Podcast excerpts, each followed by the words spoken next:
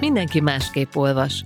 Elalvás előtt, a reggeli kávé mellett, munkába menet vagy az ebédszünetből elcsend percekben. Lassan, gyorsan, hetente 2-3 krimit vagy hónapokon át egyetlen nagy regény.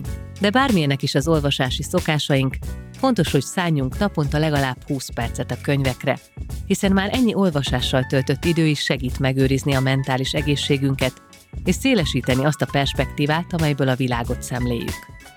Erről szól a Könyvtámasz, a Libri Magazine podcast műsora. Én Seres Gerda vagyok, vendégeim pedig olyan közéleti személyiségek, szakértők és művészek, akiknek egyedi látásmódja képes új fénytörésbe helyezni a könyvekben rejlő élményeket. A műsorban könyveken keresztül közelítünk meg érdekes és fontos témákat, azzal a nem titkolt céllal, hogy az olvasás minél többek számára váljon a mindennapi rutin szerves részévé.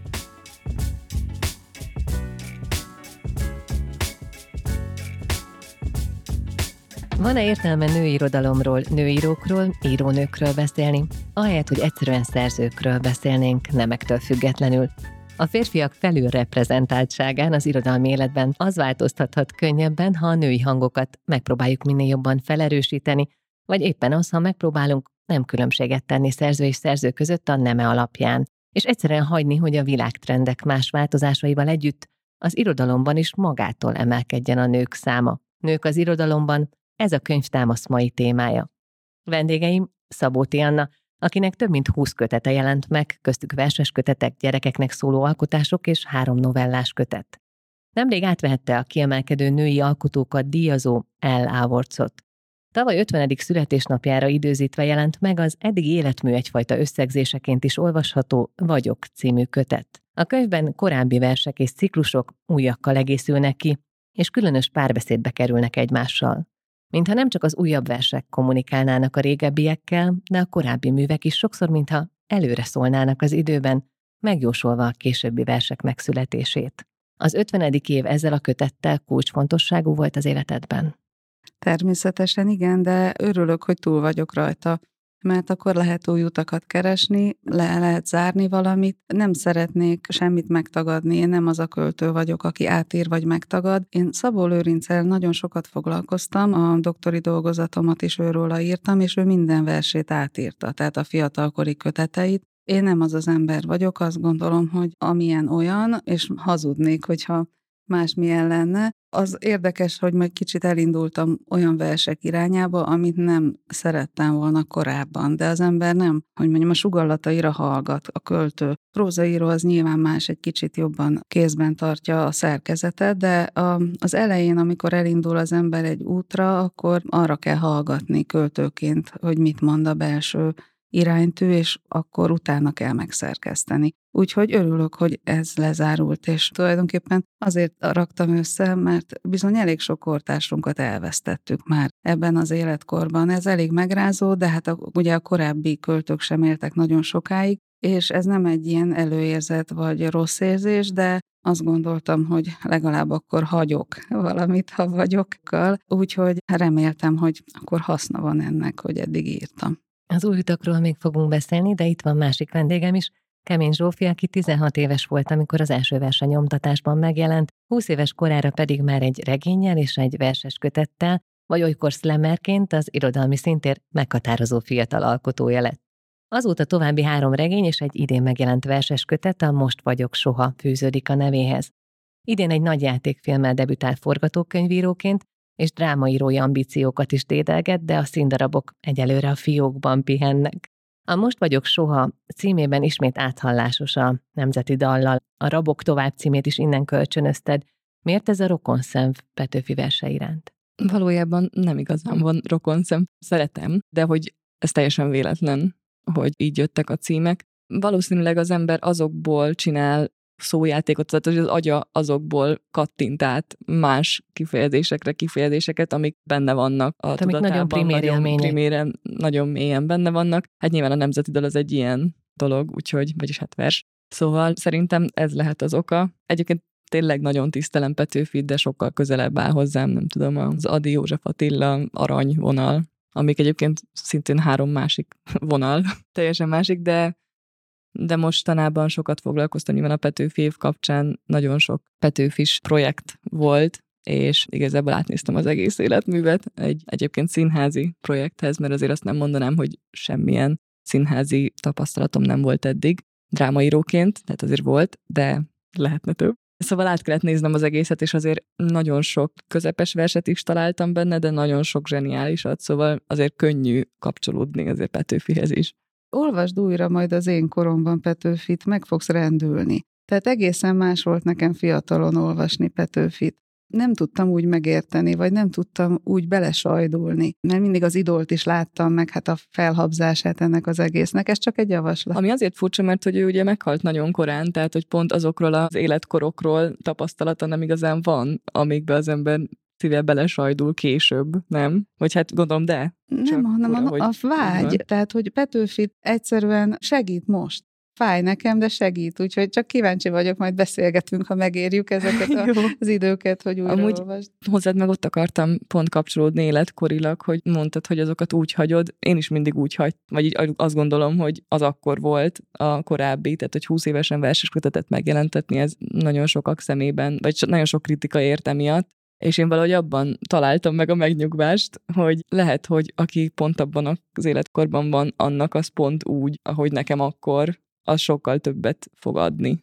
De láttad azért a visszajelzéseken, hogy rengeteg embernek ez a viszik magukkal, és olvassák, és szeretik. Tehát pont azt mondják, hogy mintha én írtam volna. Tehát ez az én hang. Igen, hangom, és azt nehéz vágyom. Mondjuk azt tehát úgy hogy átírom, és akkor a 20 éves kori verseimet majd olvassák 40 évesen. Hát lehet, hogy ez akkor nem fog működni, de nem baj. De te se vártál sokkal tovább, 23 voltál, nem? Igen, amikor az első verses köteted megjelent. Igen, ilyen szempontból én is költő családból vagyok, olyan szempontból csak, hogy mindenki írt verset, csak nem publikáltak. Írt a nagybátyám, írt édesapám, nagyapám nyelvész volt, de fordított Whitmantől Shakespeare-ig nagyon sok mindent fordított fiatalon, aztán letagadta és eldugta, de hogy nekem is ez a hagyományom megvan, hogy azért is publikál az ember fiatalon, mert van egy háttere, hogy komolyan veszik. Nagyon fontos, most érzem leginkább, hogy milyen nagy áldás az, főleg az apák, ugye itt akkor női témákról beszélünk, hogy az apa komolyan veszi az embert, akkor annak már egy hatalmas helyzeti előnye van, szárnyakat ad a komolyan vétel. Ezt érezted, vagy most abszolút, apám, anyám, mindenki úgy állt mindenhez, amit csináltam, hogy mint hogyha az lenne a világ legkomolyabb, tudom én, műalkotása. Tehát, hogyha csak így rajzolgattam valamit, akkor is azt mondták, hogy De Anna, ez nálatok is így volt? Igen. Olyan szempontból más, hogy ugye én Kolozsváron nőttem fel, és ott nagyon kicsi közeg volt. Az értelmiségi közeg, tehát egy városon belül azért az elég zárt közeg. Ezért érdekes, hogy nekem jót tett, hogy én onnan eljöttem. Tehát nagyon fontos, és életem meghatározó helyzete, de én ott Kis Anna voltam. Úgy hívtak, úgy neveztek, nagymamám, ő volt a Nagy Anna, én meg a Kis Anna, a nagyapám kicsi unokája, édesapám lánya. Na az, hogy elmegy az ember, és ott egyedül van. Gondolom, te is megtapasztaltad, mikor ösztöndíjjal, vagy valahova elmentél, vagy akár csak kilép az ember a határon, meg a saját határain, hogy mennyire fontos, hogy megtaláld magad. De Zsófi, neked nehezebb ennyire elmenni? Próbáltam más közegeket találni, más egyetemekre menni, más féle emberekkel körülvenni magam. Tehát az elmúlt 2-3-4 évben például zenészekkel voltam körülvéve leginkább, és tök izgalmas tapasztalatok ezek. Azt mondtuk, hogy a női irodalomról beszélgetünk, de egy kicsit fordítsunk rajta. Mondjatok olyan női regényt, vagy akár mondjuk lírát, ami szerintetek igazán jól szemlélteti a női látásmódot, és férfi írta. Ja, azt hittem írta el, hogy nő, mert már készültem, hogy az egészen frissek közül az Irén Szolának a Énekelek, Táncot jár a hegy című könyvét, mert az költő írta, és egy ilyen varázsos, különleges. Elfogadták. Tehát, hogy elfogadták ezt a nagyon költői hangot, de hát ugye én akkor azt mondanám, hogy Gyurinak a regénye a mágia, tehát, hogy de ez nem hazabeszélés. Tehát, hogy onnan tudom, mert hogy nagyon sok mindent, amit az én kamaszkori naplom, nem semmit konkrétat, csak hogy amikről én beszéltem neki, mint testi tapasztalat, meg amit ő is átélt, a kamasságnak a nemtelen pillanatai. De nem, tehát most így hirtelen mondjál te. Én se tudok. Emlékeztem, hogy a Gerlóci Mártonnak a regényét még Anna néhány éve írtad, amiket csinált, hogy talán az is egy ilyen... Hogyne, hát az, hogy a női tapasztalatok, hogy mi minden fogja vissza az embert, ennyi harag felgyűlik, de ez nem jó. ez a fajta harag. Már nem a Miket Anna harag, hanem az én haragom. Nem, az én haragom sem annyira jó, de szerintem ez egy feltérképezetlen terület még, vagy egy felfedezetlen, nem térképezetlen. Mert mire gondolsz? Terület. Hát, hogy férfiak szerintem nem mernek nőinek fémezett témákról beszélgetni. Tehát mondjuk az Anna Karenina is az, vagy legalábbis a legtöbb férfi ismerősöm úgy apostrofálja, hogy például, női könyv. Hát, szerintem igen, nem, de mi az, hogy női könyv? Tehát, hogy az lenne jó, hogyha nem lenne ilyen, hogy női könyv. Na mindegy, de ez valami ilyen borzasztó macsóizmus, amitől szerintem nem mernek hozzányúlni ehhez. Meg most meg már kicsit félnek is, ami szerintem kontraproduktív volt ennyire ráijeszteni erre a társadalomra ebből a szempontból. Igen, hogy nem átjárhatóak a határok, az a jó, hogy átjárhatóak. Hát, hogy félelemmel fordulnak afelé, hogy most akkor ők biztos nem írhatnak nőinek mondott témákról. Jó lenne, ha írhatnának, ahogy mi is azt gondoljuk, hogy semleges témákról. Hogy bármiről írhatnak. Hogy bármiről, tehát nincs olyan téma, amiről mondjuk csak férfi vagy nő tud igazán jól írni. Vagy van? Ez egy nehéz kérdés, mert én például arról szeretek írni, amit ismerek, de attól még lehet, hogy egyelőre én se ismerem, hogy milyen terhesnek lenni mondjuk. Tehát, hogyha én írok róla, az valószínűleg olyan hülyeség tud lenni, mint amit bizonyos egy férfi idegen, mintha egy férfi tapasztalata lenne. De ugyanakkor az élet telésével is idegen. Tehát nagyon emlékszem, hogy egy másik csecsemőnek a tejszaga mennyire más volt, mit tudom én már, mikor 8 éves volt a kisebbik gyerekem is, és mennyire megrendültem, hogy én ezt így elfelejtettem, vagy ilyen idegennek érzem hirtelen. Tehát ez egy olyan nehezen közelíthető, tehát a testiség általában nehezen közelíthető terület, tehát hogy az érzékiségről is nagyon nehéz írni. Emlékszem, Pályi Andrást olvastam, és annyira érdekes volt, hogy ő ilyen témákat tud iszonyú közelről megírni, és hogy eleve ugye a nőt a testtel, a mater materia, anya anyag, tehát a testtel azonosították, és a testről nehéz írni. Általában. Tehát a férfi testről is ugyanilyen nehéz írni szerintem. És igen, úgy lesznek az ágaskodó férfiasságok, meg a nem tudom, mik az ilyen szoppornó regényekben. Hogy ilyen modorosságokba torkolni. Pontosan meg van adva, hogy mi hogyan nevezzük ezeket a dolgokat, és az érzékiségről is, de a testről, a funkciókról is nagyon nehéz írni. Egyébként Vörös Sándor, őt szoktam mondani, hogy az első nagyon mélyreható magyar költőnő az a tényleg psziché, és ő úgy el tudta érni ezt, de biztos vagyok benne, hogy ha nem lett volna Károly, ami a felesége, aki nagyon közelről, tehát egyfajta papnőként beavatta, tehát nyilván neki mindenféle kalandja ezzel az a volt, de hogy beszélgetve beavatni, nem csak testileg beavatni, hanem beszélgetve. Én ezt nagyon fontosnak tartom, hogy ne csak a bőr által kommunikáljunk, hanem beszéd által is. Meg azért elég jó lenne, hogyha nem a testtel lenne azonosítva a nő kizárólag. Hát mindannyian testek is vagyunk. Persze, de igen. Hát akkor... Nem, teljesen igazad van. Csak azt mondom, hogy így ezt könnyű elintézni, hogy ja, hát megint a méhéről ír, de elnézést, a férfiak is szoktak másról írni, igen, és saját testük. Csak valahogy mindig egy fokkal lejjebb pozícionálják. Bán Zsófia írt elő nagyon jól, hogy mennyire lejjebb pozícionáljuk. De egyszerűen a haragot, és akkor erre kérlek reagáljál, Teme, a haragom onnan is ered, hogy a 19. századi versekben pont Petőfinél és Aranynál kezdtem ezeket összeszedegetni, és ugye csodálkozom, mert a Biedermeier nőeszmény, tehát ilyen két érző embernek, hát egy kicsit olcsó lehetett.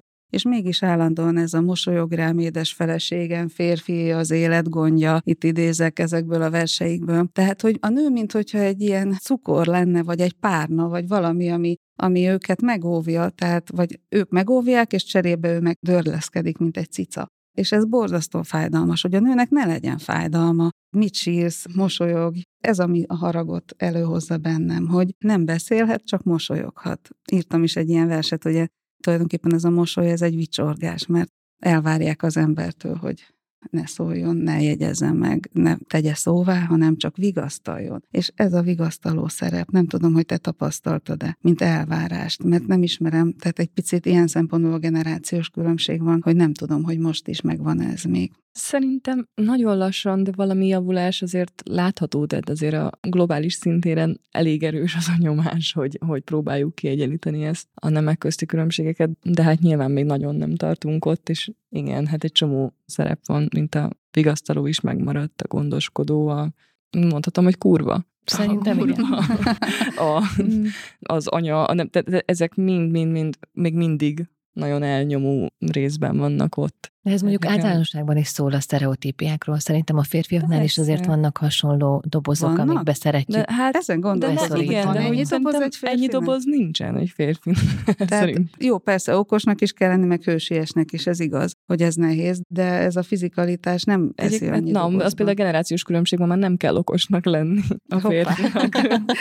És minek kell lenni? Kigyúrtnak, ugye, ami testképzavarokhoz vezet náluk nyilván, menőnek. Már a humoros is ciki? Nem, a humoros az nem ciki, de hát a bohóc szerep az mindig valahol középen táncolt, nem? Tehát az valahogy mindig egy ilyen kívülálló dolog volt, de igen, tehát az is egy doboz lett, és igazából szerintem itt meg is állhatunk nagyjából, tehát ennyi dobozuk van, nem? Nem, nyilván van több, tehát nem akarok általánosítani én se. Megjelent a nőknél az angyal és démon, tehát hogy ez a kettő. Igen. És hogy mennyire erős a polarizáltsága, van egy tanulmánykötet erről, rajta van az interneten, ezt mindenkinek ajánlom, abban van a Gyulai Pál vita a 19. században, tehát hogy mi ezt örököltük, ezeket a dobozokat, ez a két pólus, az angyal és a démon, de hát köztem sok minden van, de ugye vagy az anya, vagy a kurva, hogy te mondtad, hogy teljesen. És ha még nem, ezzel a Bán Zsófiát pont azért mondtam, mert ő is ezt mondja, én is állandóan ezt mondom, amíg nem nézünk szembe a hagyományunkkal. Tehát, hogy nincs tudatosítva ez a hagyomány. Most például nekem nagyon idegen volt a Petrőczy Kata Szidónia, baromi régi költő, 500 év, cirka, és elidegenedtem, mikor olvastam az egyetemen, és most elkezdtem olvasni, és most kezdem érteni, hogy miről ír tulajdonképpen, mert nem dekódoltuk ezeket a szövegeket, hogy testi bajáról ír, amiről nem volt szabad. Hát az fióknak írta ezeket, mondjuk tegyük hozzá, kéziratban terjedt, ha terjedt. Tehát mi az, amiről nem volt szabad beszélni? Most azért szabad beszélnünk, nem érzed, hogy beszélni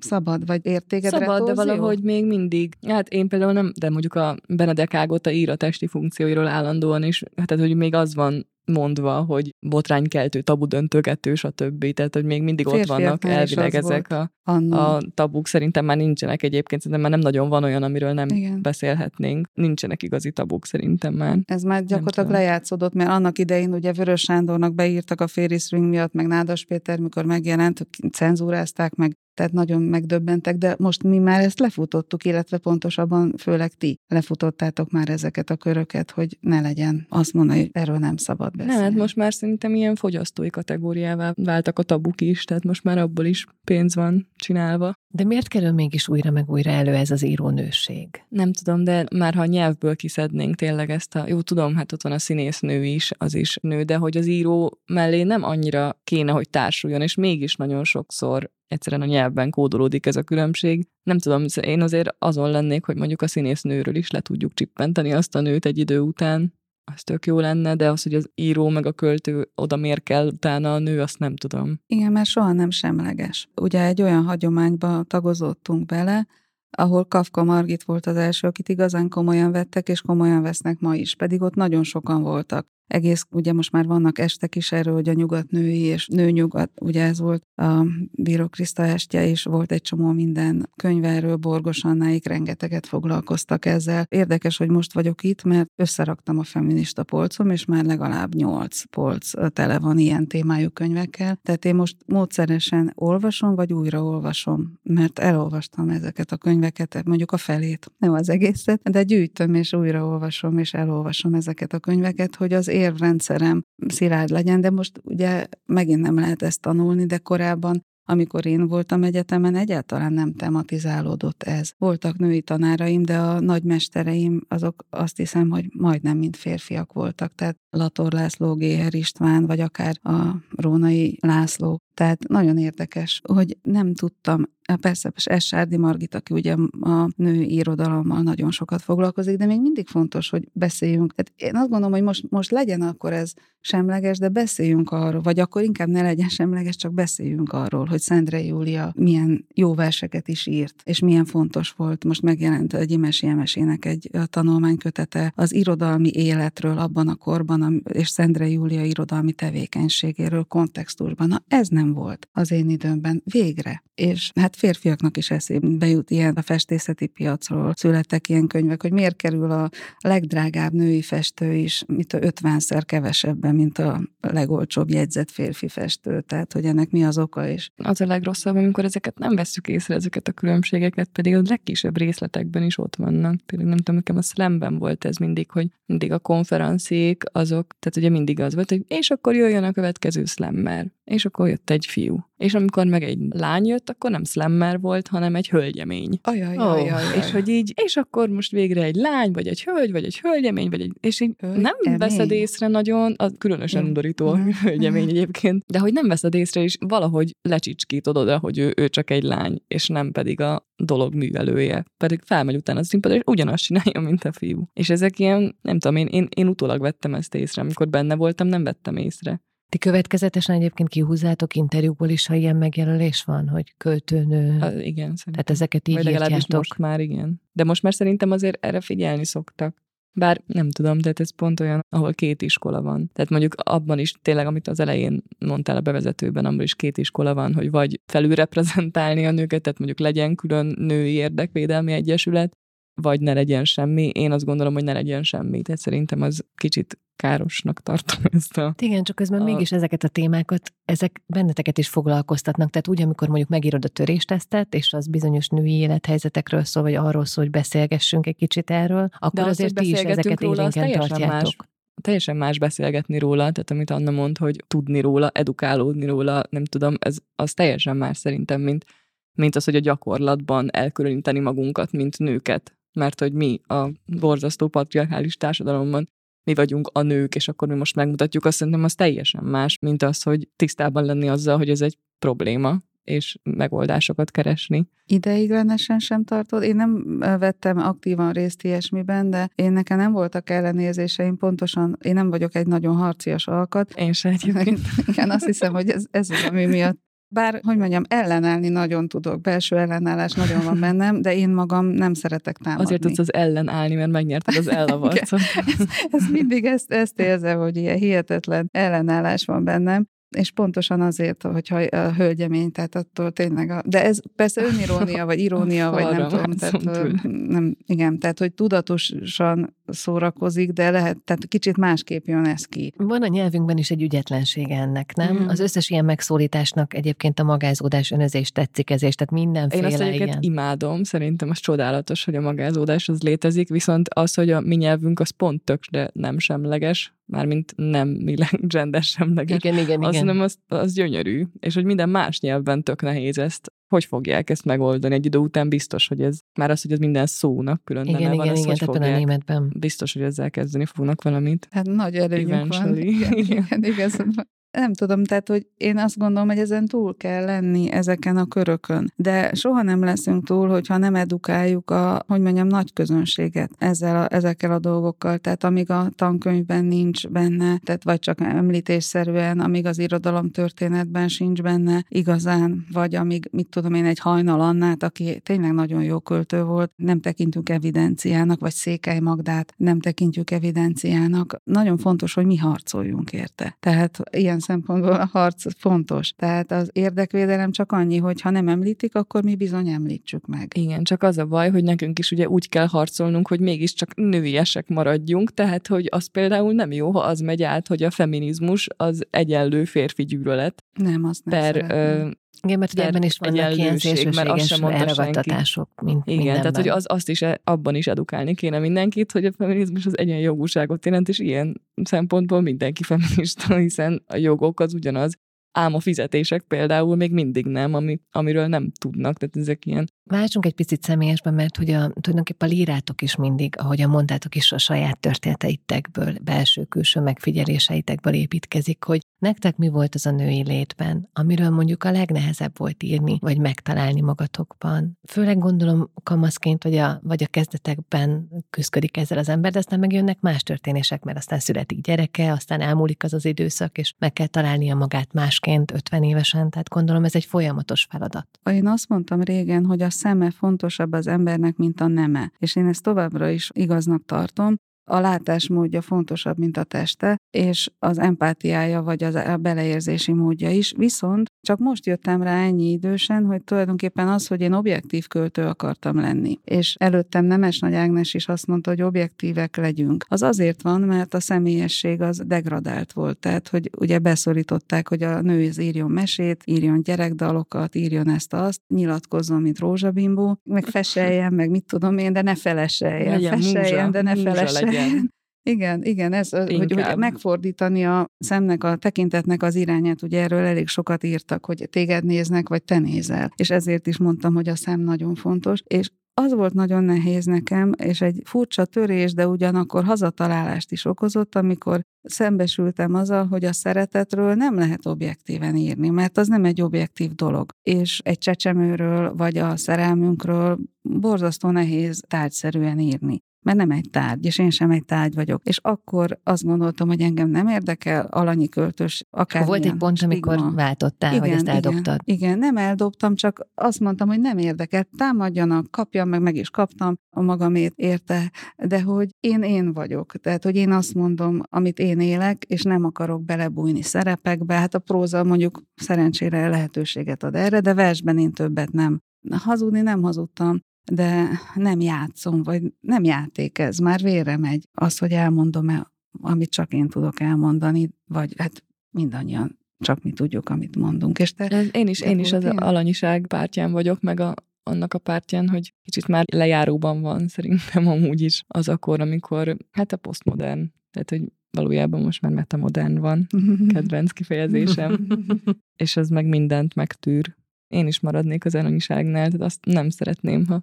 Csak nehéz erről beszélni, mert közben egyből az ember akkor degradálja magát. Na látod, ez az. Ugye? Igen. És igen. Tehát miért lehet Petőfi alanyi költő, aki befordul a konyhába, rágyűjt a pipára, pedig egyáltalán nem fordult be, és nem gyűjtott rá, vagy bort iszik, holott nem ivott bort, tehát miért alakíthatja ő az alanyi költő personáját? Például Adinál ez engem nagyon idegesített nagyon sokáig ez a... Mármint ez a persona, amit teremtett? Hát igen, hogy én vagyok a szent és a király és a minden, és ti pedig csak kövessetek, gyertek utánam. Ugye a szabadság vezeti a népet, azon egy nő van, akit követni kell, és ő a szabadság, de a nőknek még sincs meg ez a szabadsága, tehát biztos, hogy még úgy is, hogy téged is komolyan vettek, meg engem is, van bennünk egy szorongás. Azért nem mindig, nem mindenhol, és nem minden esetben vettek engem komolyan, de most hagyjuk is. Vagy vettek és vesznek. Ez az otthoni beszélgetésekben önbizalom mi az? Hogy annyira természetes az önbizalom. Persze nyilván mindenkinek vannak, tehát férfiaknak is vannak fájdalmai, töprengései, megtörettetései, én nem akarom ezt letagadni. De hogy én azt hiszem, hogy amíg nem tisztázzuk mi, hogy nagyanyáink sorsa, dédanyáink sorsa, hogyan befolyásolja a mi sorsunkat és nőképünket, és női irodalomképünket, addig marad bennünk harag, frusztráció, ami nem vezet jóra, tényleg. Nem tudom, hogy te dolgoztad-e fel ilyen történeteket mostanában is. Tehát nem tudom, még nem olvastam a verset. Mármint saját családi. Hogy ilyen transzgenerációs történetek. Szülői szintig visszamenve, meg van a nagyszüleimről is pár vers, de hogy így nem ilyen szempontból dolgozza fel szerintem, szóval így nem annyira. De én azt hiszem, hogy még egy nagyon narcisztikus életkorban vagyok, szóval... Ez nagyon helyes. És irodalmi előképekben, mert én mondjuk Nemes Nagy Ágnest hihetetlenül szerettem, tehát nagyon meghatározott. Azért mondom, mert a Bán Zsófia azt mondja, hogy a nőknek nincsen, tehát a férfiaknak legalább ott van az apagyilkosság, hogy ott van a hagyomány, amit le kell szúrni, vagy meg kell haladni, vagy szembe kell menni, és nekünk pedig nem tudjuk a hagyományunkat, ami ellen lázadjunk. Hát csak másfelől meg nincsenek akkor ezek szerint olyan bejárt utak, tehát új utakat lehet kitaposni, van ennek egy másik aspektusa. Nem, de vannak bejárt utak. Tele van a 19. század olyan regényekkel, tele volt akkor női írókkal. Akkor inkább csak nem ismerjük őket, igen, amiről beszéltél. Vagy ott egy Frankenstein, vagy egy üvöltőszelek, vagy ilyen, érted? Tehát azért vannak, amikről viszont nem is tudatosítják, hogy nő. Tehát én például azt, hogy a Frankenstein-t azt nő írta, azt nagyon későn tudtam meg, kvázi. Tehát, hogy így, vagy tudatosítottam. Etológus akartam lenni, és később jöttem rá, azt hiszem a te korodban, hogy azért akartam etológus lenni, mert a nők által írt könyvek, ahol ők mint kutatók és nem mint nők szerepeltek, az Joy Adamson volt, az Oroszlán hűség, vagy Jane Goodall, tehát ott, ugye? És hogy azért akart a metológus lenni, mert végre egy szakma, ahol előre lehet haladni, és empátiával, nem egyébként csak. Csodálatos szakma lehet, szóval, hogyha újra születnék, akkor... Na, hát akkor... Nem is csak ezért, de hogy majmokkal foglalkozni, a majmoknál csodálatosabb dolgok nem léteznek.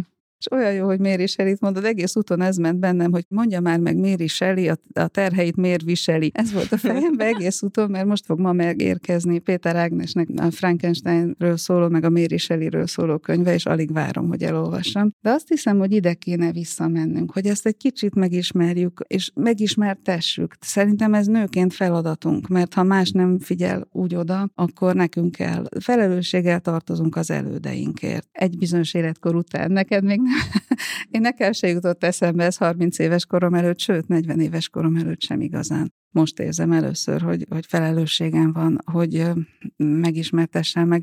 Ugye emlékszem, hogy Szabó Magda is mennyit beszélt erről, de ő még lenyomta az elődeit. Térjünk át egy kicsit a két kötetre. Ugye Anna kötete a Vagyok, és beszéltük, hogy ez egyfajta összegzés. A tiéd pedig tulajdonképpen ilyen fiatalkori életkezdési versekből áll, a Most vagyok soha. Mégis valahogy egy kicsit olyan, mintha egymásra rímelne a két cím. Vagy tévedek? Ti éreztek ebben valamit? Ez biztos véletlen. Ez véletlen, igen. De aztán utána nekem eszembe jutott, hogy hogy az utca és a népfia vagyok, tehát hogy hányszor a férfiak hányszor mondják, hogy ez vagyok, az vagyok, és Petőfinél pont az van. Az identitásukat próbálják meg. Igen, hogy a kedvencem, és ezzel szoktam cukkolni a férjemet is, mikor ez a mansplaining így előjön, hogy majd ő megmondja, hogy Petőfi mondta, hogy ki és mi vagy te, kisleány, nem tudod magad sem, hadd mondjam meg, majd na, én, hogy te az, hogy pont ez az, hogy a férfiak meg a nőnek is megmondják, igen, hogy ki. Csupa jó szándékból egyébként, nem rossz szándékból. Ambivalens szexizmus.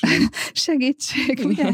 Van erre szakszópszichológiában. Tehát tanultál abból, igen. Hát akkor erről még mesélj, kérlek szépen. Ja, semmi, csak hogy van ez a jó indulatú ambivalens szexizmus, ami hát az előreengedés is, meg a... Nem tudom, nekem volt egy osztálytársam, akit egyébként imádok, és nagyon jó barátom, de amikor mondtam, hogy hát néha egy kicsit szexistán viselkedik, én voltam az egyetlen lánya 6 fős csoportban, akkor mondta, hogy én szexista, hát dehogy is, hát mindig úgy örülök, hogy most nézem, hogy ma mit vettél fel, és amikor harisnyát vettél fel, akkor ez egy jó nap. Igen, ez hogy nem is nagyon tudjuk, vagy ismerjük ezeket a határokat. De fogalma nem volt azon a ponton, hogy mi az, amiről én beszélek, és nem tudatosítottam. De megmondtad, és ez nagyon fontos. Ilyenkor a humorérzéknek a megőrzése rendkívül fontos. Igen. Az nagyon nehéz, amikor az embert szurkálások, vagy fájdalmak érik, vagy hogy úgy érzed, nemrég volt egy ilyen álmom, hogy nem tudom elmondani, hogy mi az, ami nekem fáj, és kunkorogtam a földön, kínom, hogy nem tudom elmondani, és pont egy ilyen. De elmondják helyetted a férfiak. Nem? Hát de hadd beszélgessünk, és akkor ő is elmondta. Utána már elmondhatja, hogy ő hogy látja ezt, vagy hogy beszélgessünk. Én is nagyon szeretném tudni, mert én sem tudom, hogy ő mit érez. Egyébként az Iszony című Németh László könyv az például nekem nagyon fontos, tehát ott nagyon mélyre megy ebben, és nagyon jó, hogy megírta. Nem tudom, hogy tudta azt megírni, de szerintem nem néztem volna ki Németh Lászlóból, hogy ehhez így... Ja, hogy az írásokban az ember a hétköznapiságán kicsit túlmutatva tudja beleérezni magát ezekbe a helyzetekbe. Zsófi, egy picit kérlek, még erről a kötetről beszéljünk. Ugye te mindig azt mondod, most életkezdést mondtam, de hogy alapélményed a FOMO. Egyébként sejtettem, mi a FOMO, de rá kellett googliznom, pedig köztünk csak 10 év van. Tehát, hogy ez annyira ilyen generációs dolog, ez a félelem attól, hogy kimaradok valamiből. Fear of missing out, igen. És ez egy picikét arra, hogy ezek hogyan jelennek meg ebben, vagy miért éppen életkezdési versek? Van egy olyan érdekes ellentmondás ebben, hogy én valójában azt érzem, hogy kifele megyek. Tehát én nagyon korán elkezdtem, 16 évesen elkezdtem. Tehát, már. Tehát, 29 évesen máshol tartasz, mint 28, általában. 28, mert tudom, hogy 94, de 94 legvége, szóval évesztes vagyok, és egy évet mindig ráraknak, úgyhogy csak az évszámot látják, de csak 28 vagyok. Nagyon korán elkezdtem, nagyon korán csináltam 1 millió dolgot meg, némelyik nem sikerült, némelyik sikerült, de hogy kicsit azt érzem, hogy nem volt meg az életkezdési, tehát ez a kapúnyitási pánik, ez nem volt meg, ellenben a kapúzárási pánik az már 10 éves korom óta kísért.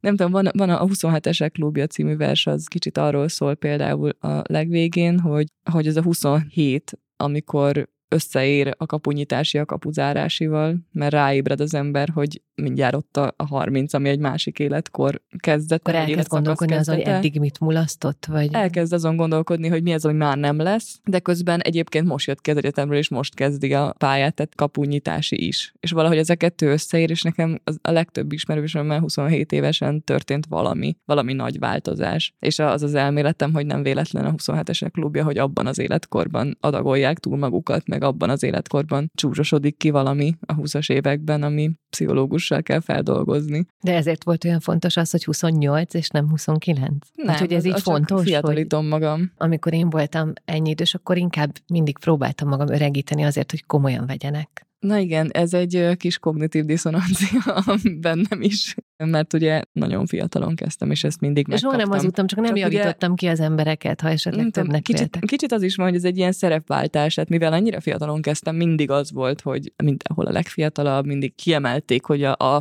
milyen fiatal vagy. És amikor ez így elmúlik, akkor az ember ráébred, hogy akkor most valami új, tehát hogy a fiatal Kemény Zsófiát kell keresnem, valami újabb Itaton Ornanzt, és akkor így áll az ember, hogy de mi legyen az, és milyen jó lenne, hogyha az lehetne az, amit az ember kitalál magának, és nem az, amit ráaggatnak. Vagy nem egy körülmény, hanem valami saját dolog.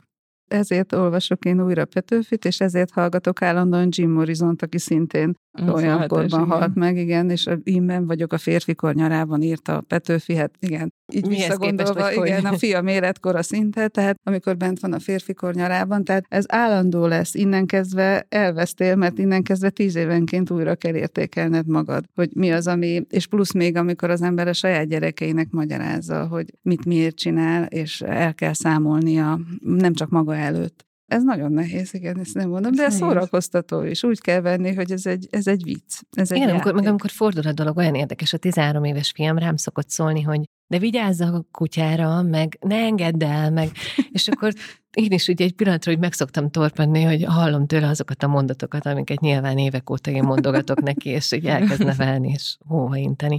De hol tartasz, Anna, te ebben az újragondolásban most? Ó, hát ezt most ne is kérdezd. Tehát, hogy erről most nem is szívesen, mert pont ez volt. Tehát az embernek idő kell a reflexióra. És különösen az elmúlt 2 hónap annyira sűrű volt, nagyon meg is rémültem magamtól, amikor a diátadon szinte összeomlottam, mert mármint az ellá volt. Igen, nem számítottam egyrészt erre, hogy, mert ugyan mondták, hogy írjak valamit, de smiley-val volt. De mindenkinek tehát, nekem is írták, hogy igen, írjak valamit. Igen, azért mondom, hogy smiley-val nagyon volt. Nagyon ügyeltek rá, igen, hogy ne derüljön ki. Én ezt nem gondoltam egyáltalán, és nagyon meglepett, és pont amikor az embernek akkor így ilyen érzelmi görcs keletkezik, amikor nem tud reflektálni, nekünk, mint íróknak ez a feladatunk, hogy reflektáljunk állandóan, és nem tudod leülepíteni a dolgokat, és ilyen szempontból örülj neki nagyon, hogy eljött egy ilyen pillanat, amikor újra kell értékelni, mert az azt jelenti, hogy időt kell, muszáj időt hagynod magadnak arra, hogy elszámolj a dolgokkal. Mert és költőként, alkotóként csak az ilyen leülepedett dolgokból érdemes dolgozni. Nem, persze, hát nem. Sőt. Igen, prózaíróként a leülepedés fontos. Igen, de versek azok lehet, hogy az ilyen szikrázó ellentmondás halmazoknál születnek inkább, igen, meg impulzusra. Te írsz naplót, Zsófi? Minden nap. A legjobbat csinálod, amit tehetsz. Tehát én nekem pont ez a bajom, hogy nem írok, és nagyon régóta. De nem is írtál soha? Dehogy nem. Olyan bizonyos életszakaszokban, meg az álmokat, amik nagyon fontosak, leszoktam írni, mert tényleg életfordító álmaim szoktak lenni, de hogy azt hiszem, hogy ebből fogsz élni később is, tehát nyilván eddig is éltél már, hogy naplót ír, és egyszer volt egy hetem egyedül Finnországban, és semmi más nem csináltam, mint újraolvastam a régi naplóimat, végigolvastam, és akkor ülepedett egy kicsit ez a dolog. Jó. Ugye? És hát egy így megment. Analizálni az embernek önmagát, az nagyon fontos, és én erre, vagy ebben reménykedem, hogy majd a naplóim összeállnak, de nyilván úgy kezdtem, hogy ilyen irodalmi igénnyel kezdtem elírni 4 éve, hogy akkor minden nap leírom, és akkor bebizonyítom. Szörnyű lehet, hogy írónak attól kell tartani, hogy majd mindent kiadnak, amit leír, és akkor az amúgy szörnyű, én szerintem ez biztos, hogy megsemmisítem, de hogy most már tényleg csak ilyen összeizélve, csak így leírom, hogy nagyjából mi történt, hogy így később tudjam. De sztorit írsz, vagy de az elején az volt a Hogy ilyen storyline, hát, hogy mi történt, és hogy abból mit élek meg én. De mondom, azért kezdtem el, úgy kezdtem el, hogy egy évig minden nap leírom, hogy mi történt, lehetőleg irodalmi szövegben nagyjából, aztán nyilván majd át lesz dolgozva, de hogy be akartam bizonyítani, hogy egy év alatt bár olyan az érzés, mint hogyha így csak úgy eltelne, és nem lenne semmi, mennyi minden történik. Ez volt a célom, de aztán annyira rákaptam, hogy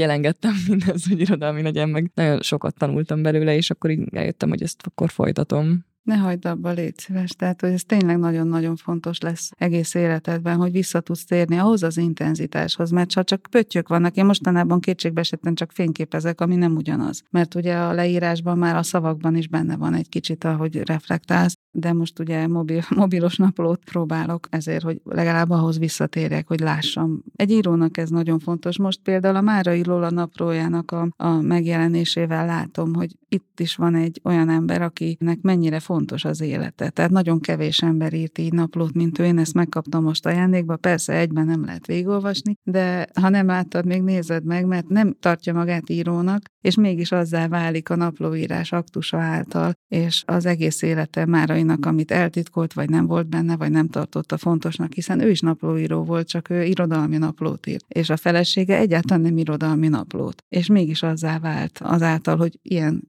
mindennapos, és ez csak a fele, amit kiadtak. Ez olyan fura, én képtelen vagyok most már azt mondani, hogy ilyen akár egész mondatokban is írni. Tehát, hogy most már nem most baj. Már csak ilyen szavakat írsz. Hát kb. Nem vagy baj, hát igen.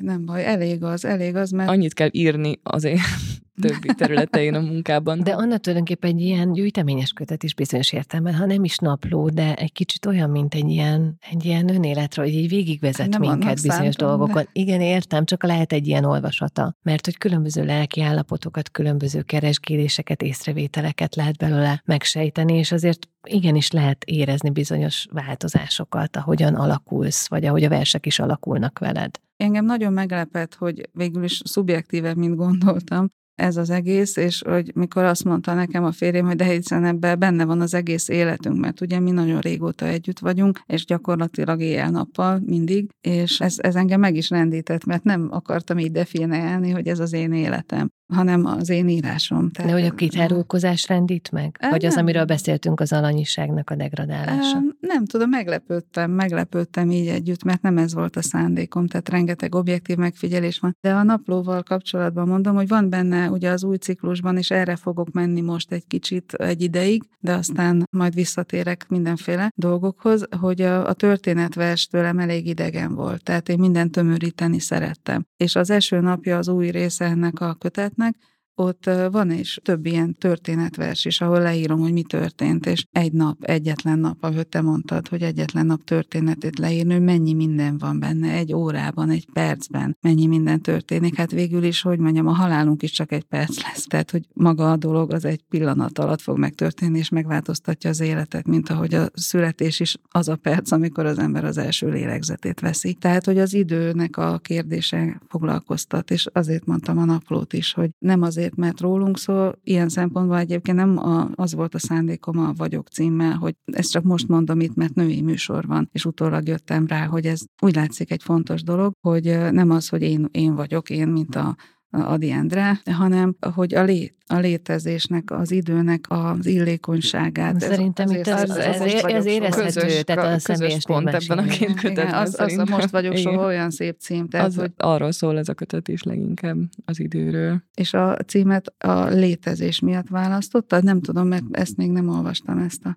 Hát igen, nagyjából amit mondtál emiatt, az erről való gondolkodás miatt, hogy múlik, és hogy ott vagyok, de hogy valami már nem leszek soha, de hogy igen. És hogy a most, az meg nyilván az, hogy a jelenben kéne élni. Nekem, ha mondanék 5 legkedvesebb versemet, mondjuk akkor 20. századit, akkor az egyik az édesapád verse lenne, a Hibátlan Fényözön, amit én mindig Budaörsre képzelek az óvodához, pedig már akkor édesapád nem élt Budaörsön, de az rólatok szól, mint gyerekekről. És úgy végződik, hogy nekik ez lesz a teljes, nem tudom pontosan a szöveget, sajnos most nem merem idézni, de az a vége, hogy mit csináljak, úristen, mit csináljak. Tehát, hogy az a gyerekkori pillanat hibátlansága, az soha nem fog visszatérni. És mondom, hogy most itt ülsz velem szemben, és ehhez viszonyítom ugye a dolgokat, hogy a Hibátlan Fényözön. Megvan neked még a Hibátlan Fényözön? Na, hát akkor nincsen semmi, nem? Tehát benned is megvan az a gyermekkori szem. Mit is mond? Ügyetlen szemmel kell nézni, mert a felnőtté már ügyes szem, és nem szabad ügyesíteni a szemünket. Azt hiszem, ez a vagyok, vagy most vagyok soha, ez az ügyetlen szem öröme. Is, nem? Vagy mondanám? Milyen szép. Most már mondanám. Van egy verset Zsófinak, ahol nem tudom pontosan idézni, hogy kiveszem akkor puskázok az órából az időt, és nézem, ezt te tudod, nem tudok az idővel mit kezdeni, kiszedem az órából, és csak nézem. Ez annyira szép, és ez nem fog megváltozni. Nézzük az időt. Van olyasmi esetleg, ami miatt egy kicsit szívesen cserélnétek? Vagy úgy belelátnátok abban, benne a másik van? Nagyon sok minden miatt. Hát ez a reflektáltság. Annyi kapcsolódási pontotok van, és mégis annyira más. Én azt hiszem, hogy ez csodálatos az a közösségi létezés, ahogy akár, nem tudom, hogy az volt-e, de ugye én láttalak téged szemelni, és ezt a fajta erőt, tehát nálam nem nagyon fordult elő annak idején, hogy felolvasni mertem volna nagyon sokáig a verseimet, hogy neked ez korán evidencia volt, hogy közönség elé mersz állni, és azt mondod, hogy neked personáid vannak, és nekem is volt. Nem is tudom, mi van Sophie Hárddal például. Még lehet, hogy visszajön. Jöjjön. De ezek olyan jó játékok, nem? Tehát, hogy ezért, de ez nem válasz a kérdésre, de hogy nekem volt egy olyan personám, de én úgy számoltam le a férfi hagyománnyal, hogy írtam egy ilyen dicnó verses kötetet, amiben nagyon sok ilyen erotikus butaság is volt, direkt, limerikkek, meg ez, meg az, és a közepén volt egy vers, ahol a Narcisza címe volt, és egy nő nézi magát a tükörben, és ez nekem az én versem volt tulajdonképpen, az összes többi ez csak játék. És hogy egy férfi néven írni, és akkor leszámolni. Tehát, hogy nekem, hogy nem az anyagyilkosság, hanem azért nekem ezzel a hagyománnyal, tehát humoros módon nem leszámolni. Ez milyen jó. Kicsit eljátszani. Tehát, hogy ez a persona, ez ilyen szempontból közös bennünk, de ez, hogy most már kimerek állni, de nekem nagyon hosszú ideig tartott, amíg nem érdekelt az egész, hogy mit mondanak, vagy amíg a bennünk szemlátomást közös szorongás a színpadon megszűnt bennem. Biztos ott most is van benned? Bennem van, de egy alapból nagyon bizonytalan. De akkor is, amikor énekes vagy zenekarra léptek fel? Hát hogyne. Akkor van a legjobban, mert akkor még imposztor szindrómám is van. Szerinted ez el fog múlni? Nem fog elmúlni soha. Nem tudom. Én Annával bármikor cserélnék, de tényleg innen középtávolról azért ez egy nagyon fényes és okos, és nem tudom, milyen ilyen élhető élet az övé. Igen, de tényleg nem tagadom, hogy nem a boldogsággal nincsen bajom, de pont ez, hogy égető, mint Nesszus vére, említetted Arany Jánost, hogy ő is ez az legnagyobb kétség, hogy állandóan mardos a kétség, és ez nem fog elmúlni, de benned ez a hihetetlen, nem is lendület, hanem, mint hogyha nem érintene a föld sara. Na, nem tudom, hogy ezt hogy csinálom. Wow. Igen, de nem csak a képen, hanem ahogy itt ülsz. Ez persze, ugye, vigyázni kell ezzel, mert akkor megint ott vagyunk, mint madács, hogy és glóriával áttalléped azt, stb. Tehát igen, itt vigyázni kell.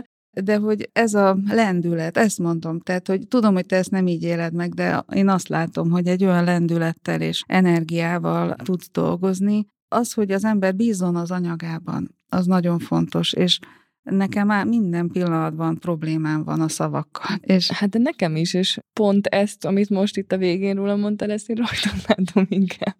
Jó, ezt a lendületet és ezt a magabiztonságot. Akkor egymásnak adunk erőt. Igen. Hát ez mennyire jó. Tehát, hogy ilyen szempontból fontos ez, amit mondtad, hogy nem az a női közösség, ami mondjuk elmegy és nagyon-nagyon csapja az asztalt, bár biztos az is fontos, csak az nem nekünk való, hanem ez, hogy megbeszéljük. Alig beszélgettünk, tehát mi Zsófival tulajdonképpen elélünk egymás mellett, alig találkozunk és alig beszélgetünk, úgyhogy nagyon jó, hogy alkalom van. Igen. De ez jó, hogy igen, hogy alkalom nyílt rá, és nekem egy kedves ismerősöm mondta egyszer, amikor valamiért nagyon ostoroztam saját magamat, hogy képzeld el, hogyha fiat tette volna ugyanezt, amiben te hibáztál, mit mondanál neki? És tényleg ráébredtem, hogy hát nyilván sokkal kedvesebben bíztatnám, és meglátnám az adott helyzetben a jót, és azóta próbálok én magammal is egy kicsit több empátiával lenni. Most tulajdonképpen ti, amit egymásnak elmondtatok, az is nagyon hasonló. Egy picit még a ritmuskemség csak így, hogy te például tiktokozol, és az a fő felületed, és ez egy ilyen nagyon pörgős, hát ez nagyon... Új, hogy ez a fő felületem. Te... Hát jó, és csak... egyébként túlzás is a főt. Most talán arra értem, hogy az rengeteg emberhez jut el, és mondjuk nagy részben olyanokhoz is, akik mondjuk se mezalianszt nem hallgatnak, vagy se nem olvasnak annyira, tehát ez egy ilyen tágasabb, vagy tévedek? Nem, az tágasabb, az érdekes, demokratikus kis felület ez a TikTok, tehát hogy tényleg bármit csinálsz, az akár eljuthat milliókhoz is, hogyha éppen az olyan, és pont betalál. Hát valahogy a legolyanabb felület, ahol nagyon a zeitgeistot kell keresni, csak mármint, hogy így, hogyha teljesen betalálsz a zeitgeistba valahogy, akkor hirtelen az szétlövi a világban, és külföldre is kijuthat. Most én magyar nyelvű videókat csinálok arról, hogy a megfigyeléseimet nagy kommentálom, tehát annyira az nem hiszem, hogy valaha világszintű figyelemre tarthat számot, de nagyon jól szórakozom rajta. Azért is mondtam ezt egyébként, mert hogy te ezzel a filmes írással, ugye, hogy ősszel tulajdonképpen egy film is a mozikba kerül, cicaverzum. Az, igen. Igen, és hogy egy cicába, vagy egy cica szeret bele egy lányba, egy lány szeret bele egy macskába, hát, egy nagyon érdekes abszolút történet. Vagy ez egy viszonzott szerelem. Igen, ez egy ilyen nagyon, egy előzetes már kim van, tehát akit érdekel, meg lehet egyébként nézni, nagyon izgalmas. Csak hogy neked ez egy új megtalált terep, a képek világa. Hogy abszolút. Már nem annyira narratív vagy szövegszerű narratívákban gondolkodsz. Igen, és ez egy másik csatorna az ember agyában, az, hogy képekben kezdjen el gondolkodni. Én nem is mondom, hogy az út végén vagyok, ahova el lehet jutni képekben gondolkodás terén, de nagyon sokat fejlődtem az egyetemen, szóval ott ez volt a legnagyobb küzdelem, hogy a verb, az ilyen nagyon kórosan verbalitásról átállni. De ez visszaad az írásaidra is? Egyébként igen, sőt, tulajdonképpen volt egy válság kb. 2 évig, amikor az egyetemre jártam, amikor nem is tudtam nagyjából írni, meg nem jött össze semmi. Mert képtelen voltál párhuzamosan ezt a két látásmódot. Hát talán igen. Vagy hát így utólag azt rakom össze például naplóimból, hogy igen, hogy ez például lehetett. Meg nyilván megkérdőjeleztem egy csomó mindent az addigi működésemmel kapcsolatban. Az osztálytársaim gyakran a szememre vetették, például a Sophie Hardot cseszegettek vele, meg ilyesmi, szóval aztán később rájöttem, hogy ez azért erre, na szóval, hogy le lehet szarni, hogy mit gondolnak, mert csomó rossz indulat is volt benne, tisztelet a kivételnek persze, de igen, szóval ott volt egy ilyen becsavarodós válság ebből, ami szerintem valahogy a kép és a szó. Már látod ebből a kifelét, mert hogy múlt időben beszélsz erről.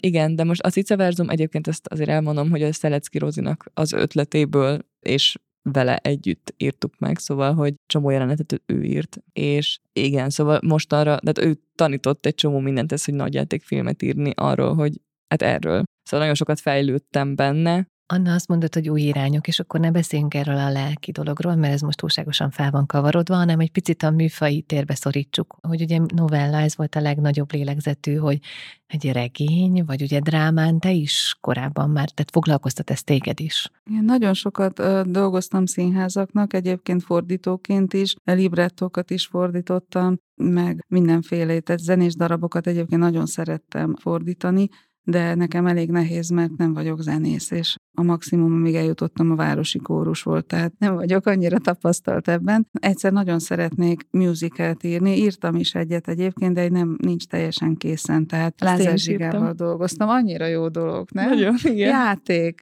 Ez nagyon kell az embernek, csak aztán nem tudtam vele foglalkozni, mert túlságosan egyrészt nagyon aktuális lett, mert a kirkéről szólt, és hogy valaki szerzi meg a hatalmat, és hogyan változnak állattá körülötte a lények, és ez egy olyan 8 éve vagy 10 éve írtam, és ezt nagyon szeretném egyszer megírni, vagy annyira jó zenét írt Lázár Zsiga hozzá. Nagyon szeretek zenészekkel dolgozni, ahogy te is együtt dolgozol valakivel, ez egy nagyon jó dolog, de a regényt azt nagyon remélem, hogy megélem, hogy megbírjam írni.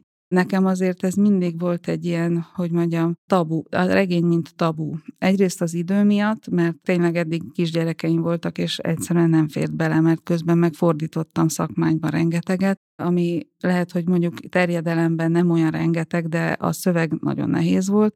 Tehát mit tudom én, akár egy ilyen gyerekkönyv, ami versben íródott, hát az nagyon megdolgoztatja az ember versizmait. De van is ötleted, hogy miről szeretnél regényt írni?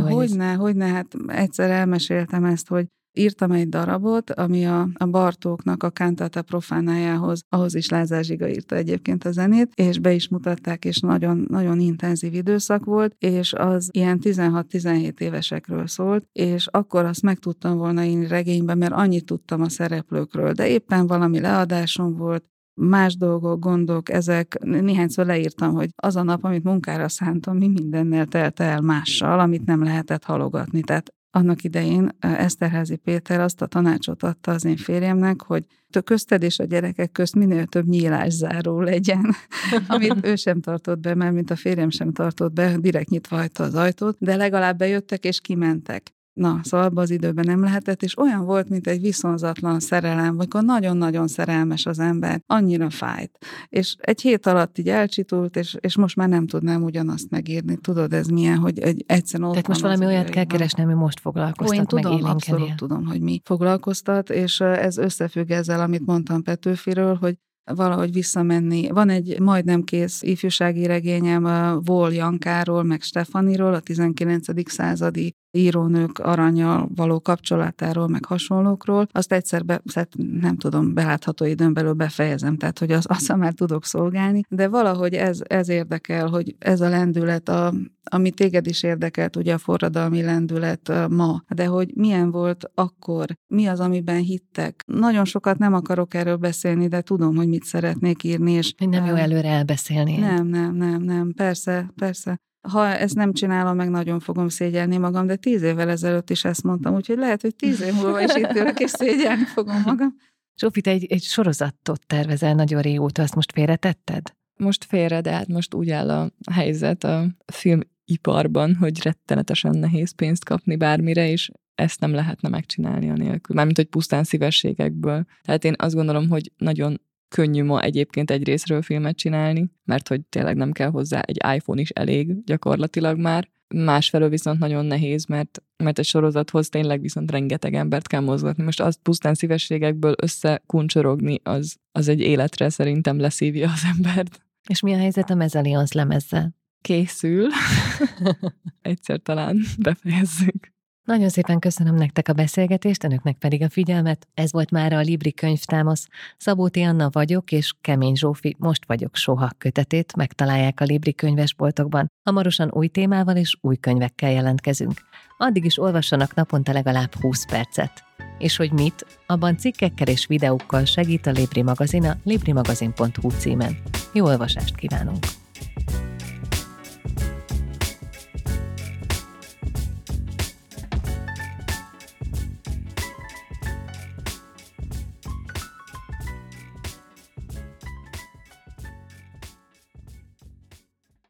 Broadcasters.